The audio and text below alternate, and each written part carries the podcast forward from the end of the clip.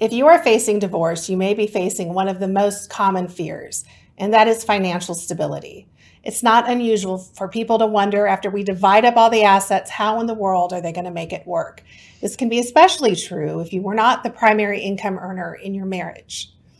The good news is that for most families, there is a way to make it work. My guest here today is Christy Gammill, and she's dedicated the past 26 years of her professional career helping people find a way to balance the assets and liabilities and to make it work. Christy is a certified divorce financial analyst, and she's also a principal with CBG Wealth Management. She's here today to talk with us about what people need to know when it comes to finances and divorce. Christy, thank you so much for taking time to be here. Jennifer, thank you for having me on the Jennifer Hargrave Show. My pleasure. As we start um, our conversation today, I just want to ask you, in your experience, what really is the most common concern or worry that people have about their finances in a divorce context? I will say that, that w- the universal concern that people have is overcoming their fear. They're paralyzed by their financial fear. There's fear of not only the relationship that has, you know, crumbled after 10, 15, 20, 30, 40, even 50 years we've seen in today's great divorces that um, have arisen the past decade plus. Uh, is overcoming their financial fear, and everyone has it. I haven't had a client that is uber wealthy that hasn't had it to a client who has come in and maybe not has so much. And so, for example, you may have a high income earning or high wage earning spouse and they've accumulated wealth over the years and the less financially sophisticated party or the stay at home spouse is so fearful that they don't know how much money they have. They don't know what it means. They don't know how to put it all together. They've never handled the bills or the investments and they're, they're they're shameful oftentimes unnecessarily but it's how they feel we really try to understand the clients and help them through that um, and understand what is their specific fear. So that spouse is concerned that not only are they going to be able to maintain the current lifestyle or provide for the kids they're sometimes fearful that they may have to go back to work and they've been out of the workforce for a very long time decades if they ever went into it to begin with. So how am I going to make it? Um, there's the, the flip side of that where you do have the the person who was making the money may feel that they earned all of the retirement savings, that they earned all of the stock options, and and there's fear of letting go. There's fear of sharing because they feel it's all theirs. There's also fear of liquidity. If you've got a real estate developer who may have, you know, tens or hundreds of millions of dollars in investment properties, they may not be liquid to divide the assets and pay off the other spouse. So there's fear of how am I going to make this work, even when people want to work together. Um, there's also a money shame that comes into play for for feeling ignorant. I can't tell you how many times a client comes into my office scared to death, and they may have more than enough and then i help them define what that is but literally scared that they, they don't have enough and they have money shame that they should have been more involved in the finances. You know i think you're touching on something that i certainly see as well and um, and frankly personally have felt was the, sh- the embarrassment to ask questions. If there are you know there's different types of assets different types of you know holdings even even language like liquidity. These can all be things that are really um, can be overwhelming for somebody who hasn't, you know, been in the world of, of helping to manage the, the household finances. Where do you even start to help to kind of unpack some of that? Well, it's um, it's first of all working to get the client comfortable, letting them know that they they with their financial advisor, hiring myself, hiring you as a lawyer, uh, may need a mental health professional, having a team of advisors they trust to let them know, first of all, we're going to have a team to help you go through this together and you're not alone. Reassuring them that we're going to help them understand what's important to them and we're going to get to the bottom of this and we will find a solution. And to your point of this terminology of what does liquidity mean it means that you know we all know what cash in the bank is or a checking account is maybe not these days for the millennials but mm-hmm. you know spendable money is is money that you can spend and use for your living expenses your mortgage your groceries your vacations your cars private school uh, whatever it may be that's important to you and liquidity means do you have access to funds that are readily available today? Whereas we talked about maybe the real estate developer may have a lot of money in these investments, but they can't necessarily access cash to make it liquid and so you can live on it. And so we reassure the clients that we're going to help work together to find these solutions so that you can have access to funds. And, and in my goal is when somebody comes in the office after the first meeting that they say, I feel better. I yeah. feel better since I've come here. And so that's really to get a, goal to get our clients comfortable to let them know they're going to be okay. And we're going to help and, them figure this out. And I always want to tell people like it's okay if you don't know. I mean, that's why we hire professionals. That's why yes. we have experts. Is because we don't have to know everything. You don't have to pretend like you know everything. If you if you need to call a timeout and ask questions and go over that again, you know exactly how am I going to pay the bills, you know, when we have a balance sheet that may show, you know, hundreds of millions of dollars, but the, but but how how am I actually going to pay my bill? Right. Know? Like wh- where's that going to come from? Um, you know, it's it's okay to ask questions. Absolutely, absolutely. What um what do you find? Um, well, no, let me just ask you. In your role as as the financial advisor in divorce, how do you help people? Kind of walk us through the steps um, of how you help people prepare for life after divorce.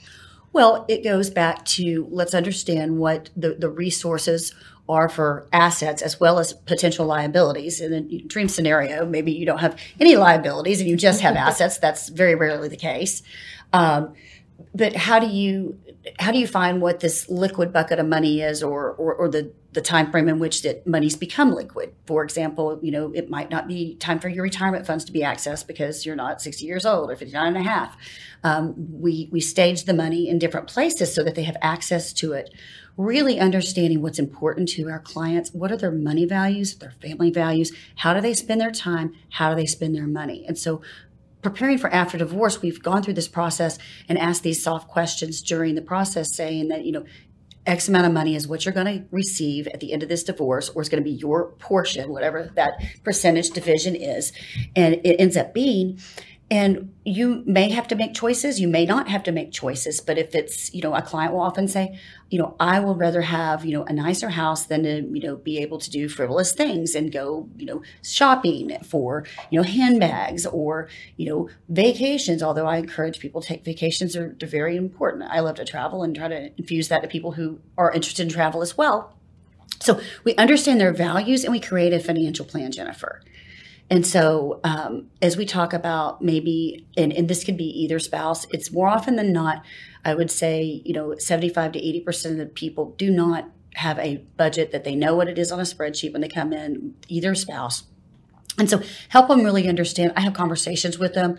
I can look at the electric bills. We can project the property taxes and the mortgage, but they talk to me about their lifestyle and we get a guesstimate of what we think that's going to cost. Because having a client create a spreadsheet for their expenses talk about shut down. shut down. They don't want to yeah, do it. No, exactly. And I, I think um, there can be a whole lot of shame in that as well, especially yes. if people, if money was something that was fought over in the marriage. Um, you know, you can be bringing all of those stories about money, you know, into your life. And I think this is a real opportunity to hit the reset button because one of the that's right great benefits of divorce is you get to take over control and really begin to build, you know, and live life according to your values. You just said that control, be in control of your own financial destiny with your core values. Hit the reset button, and the shame that may be in oh spending here. And just like a doctor, you've got to come clean with your doctor and tell me how it's been. Where do you want to go? And do a diagnostics. Hit the reset button. Now we're going to move forward and figure out what your resources are for for assets, liabilities income uh, earning ability, uh, potential inheritances, access to a trust. What are the potential resources? What are the expenses? And we help map a financial plan um, so that they know that their investments are going to earn X amount of money. Here's the other resources, and then they literally will, if they're if they're if they're in disbursement mode or income mode now, which means that they are are um, in portfolio dependent and need to live off their their cash investments today, um, that they pretty much know that this is the amount of money that comes into my account each month. and It's deposited as if it was a paycheck. And the goal is to get that client um, living like that. I don't really like the word budget, but living within their means that we've established will work for them. And then knowing that they can do that, and there's a system I feel that really uh, creates comfort. And it's designed by them, and they're in complete control. um, as you referenced. And it's not like then, you know, you're trading your spouse for a financial planner who's not going to be the boss of you. No. I mean, that is, it is really creating, and that's where I've seen the light bulb go off for so many of my clients is when they really reconnect with some of the, the things they were passionate about before the marriage. You know, maybe it is travel, maybe they had hobbies that they love to do, or, you know, they have friends and family they haven't seen for a while. And suddenly when they begin to construct their life around what's important to them, you know, you just see this whole dramatic shift.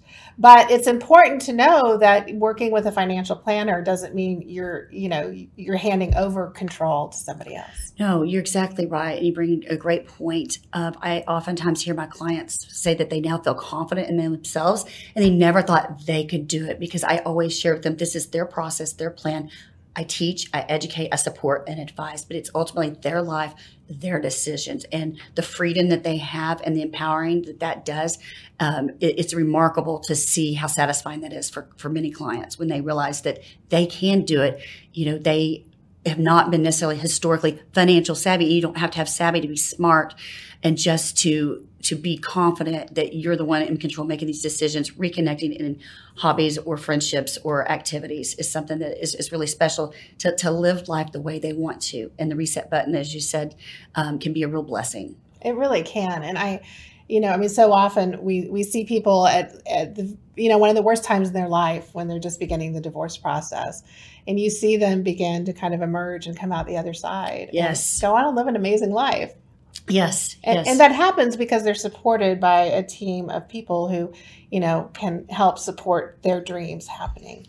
That's exactly right. Um, y- you and I have had occasion to do collaborative cases together. We have, and so I did want to. I did want to talk to you a little bit about the role of a financial neutral um, in the collaborative divorce process. Maybe how that differs from when you're working as a financial advisor for just one party. Okay, sure. So, uh, yes, we have had a handful or more of collaborative cases over the past decade.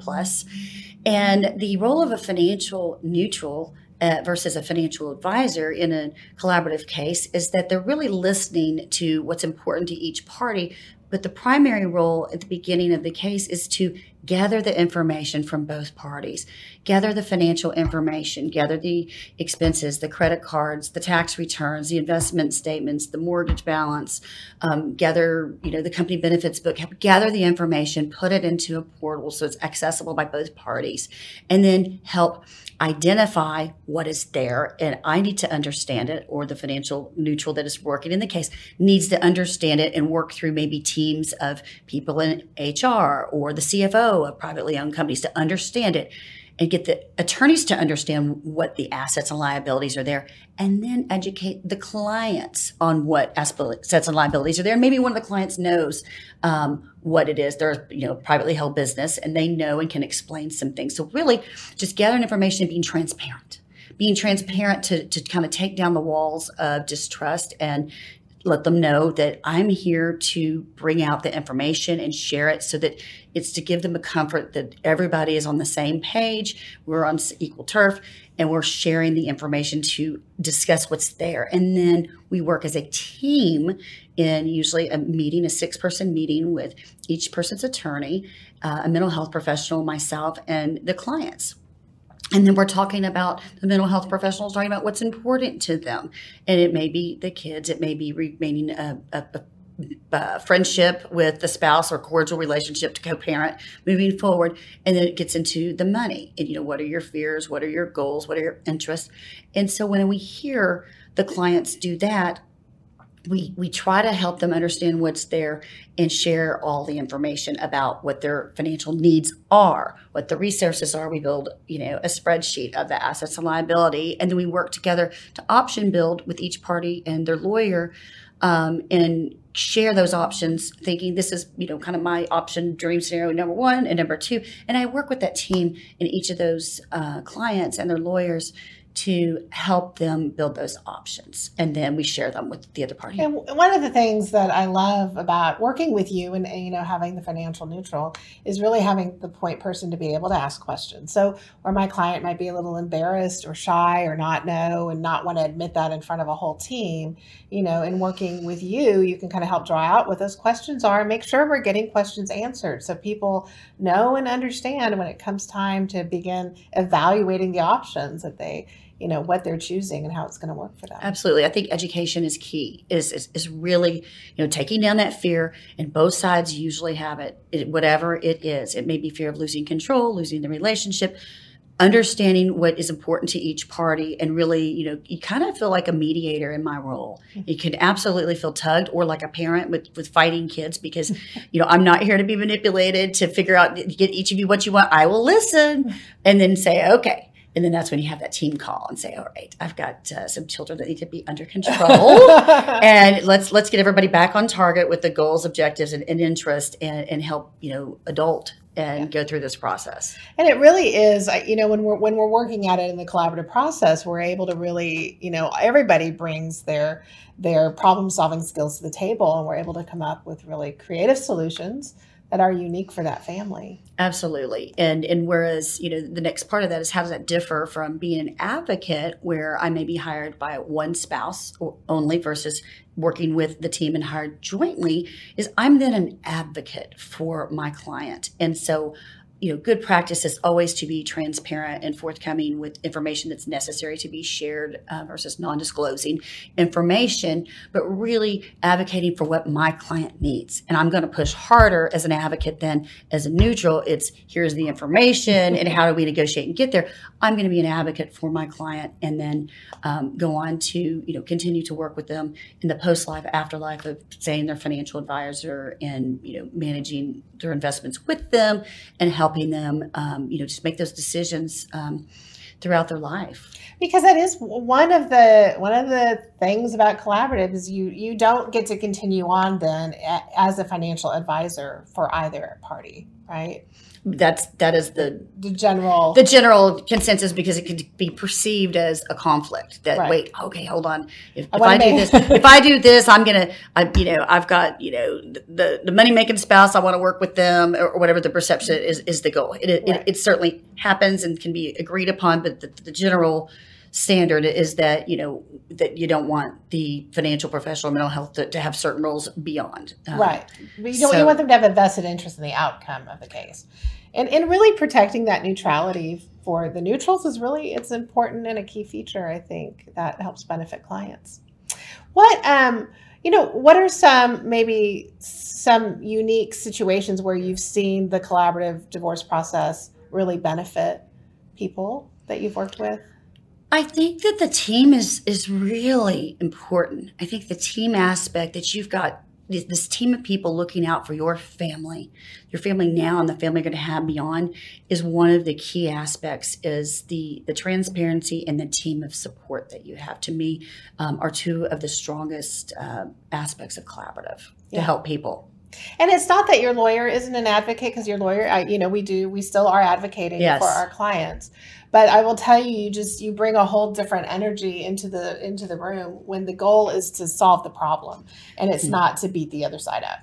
Yes, and it's to, to try to hear what's important to each party and to get there together and yeah. really and really i think it's about that post divorce relationship that most people have children and the smoother that they can I- interact with each other with the with the children around and whether they're young children adult children it's just really important uh, to have that it minimize the conflict to the extent possible um, one thing I, I want to ask you is, you know, uh, we're talking about people being embarrassed or kind of feeling shame. And I think sometimes people don't know, like, well, do I have enough money to hire a financial advisor? Does this make sense? What are some general guidelines that people should consider uh, when determining whether or not it's time to hire a financial advisor? Well, I think that most people can't afford not to hire a financial advisor and that the embedded cost in a financial advisor it should be transparent. It is it is minimal. It is minimal to do it yourself because there's so many embedded fees at you know go to XYZ platform and then you're in their funds and they have these fees. The cost is minimal. I think what's important in deciding to, to have a financial advisor, make sure that you're a fit for that financial advisor's clientele. The financial advisor may have you know a minimum to meet. Make sure that you're in the range. Make sure that you're not at the bottom of that range necessarily or that you're going to get the attention that you need and understand you know what services are you getting in addition to managing the money usually financial advisors are paid unlike um, attorneys or CPAs during a divorce by the hour. They're paid based on a percentage of the assets under management or percentage of the net worth, whatever is agreed upon behind them. And the incremental value of, of avoiding mistakes they would, might otherwise make is incredible by having financial advice. And it's um, it's just somebody that and the client can you, the client can decide what level of advice they want. You know you go to a personal coach and you decide that you know for you know physical aspects how much training do you want? I'll go to one but don't dig into what i'm eating. I know what to eat. I know what not to, to eat but but i just want you for this. And so you got to see if what your needs are works with with what that financial advisor does. And do they step outside of you know what their traditional system may be? For example it may be hey you know i want to call you every time i want to buy a car or i want to buy a second home. I hope that people call me for those kinds of things. Um, you know every time you want to go to Neiman Marcus or Lover's Lane, you don't need to call me. It's just, are you living within that, that monthly amount that we decided worked within your, you know, financial future goals to keep you financially secure. So, um, most people can't afford once you have any kind of wealth not to. And if you go to an established financial advisor, there's going to be layers of people on teams that may work with the children. Like, for example, our team, we, we have advisors that work with my clients' children who are up and coming. They just got out of college and, you know, they're in the tech industry, they're making money. And so, uh, looking for somebody that is maybe has a team may, may benefit you more or you may like the, the one man or woman shop it really is just depending and i say go interview two or three people and and go with your intuition in terms of who is a fit for you and see if you mm-hmm. connect. It, see if you connect with your attorney when you're shopping for an attorney. See if there's a connection and and that um, you know you really just find trust in that person and understand that you know what they're going to do for you and that you know you're not signing up for the rest of your life it's here's how here's how, here's how we work and you know they've got to do a good job to keep you on as a client and see the value added that, that you're providing Absolutely, and I, I, think especially during times like this, when when things are rather volatile and there's you know a lot of they fear out there in the market, to have somebody who can really uh, hold your hand and guide you through that process um, is really helpful. Absolutely, to keep people in their seats when it seems like the plane is about to crash, and yeah. so it's a bumpy ride, and it's staying the course. And so, really understanding the fears, it doesn't matter, you know, what whatever someone may say on the beginning of you know starting to in, for many clients like let's say post divorce they've never even understood what you know a portfolio means and without getting into all of those details it's, it's our role to understand what their level of experience is and expertise and put it together and at some point there has to be there's education there has to be trust in the process Absolutely. and so that really um, really being there for our clients um, in these uh, very turbulent times is is important. And you know we're, here to handhold and and to listen to to them their fears and concerns and to reassure them that financial plan that graph that shows you hey and this is baked into all of these things is our monte carlo a thousand probability scenarios and this is one of those downturns. We've already accounted for that in your plan and to rest assured and it just helps feel so much better to go back to the plan. This was included in the plan. We knew that this was going to happen. It's long term. So just to really help our clients stay in their seats when in turbulent times and reassure them that it's not going to impact our long-term goals because it's already been accounted for. We, we know that the, the ride isn't always smooth. That, that's great. Um, you know, what you, you've worked with so many people, different walks of life, different different socioeconomic um, situations across the board. What message of hope do you have somebody for somebody today who's you know maybe just in that beginning stage and feeling the overwhelming fear? I would say consult and hire a lawyer that you trust as soon as possible. Okay, get a team going as soon as possible and get the information out there as soon as possible and get educated as soon as possible. No decisions, no decisions, just get educated as soon as possible.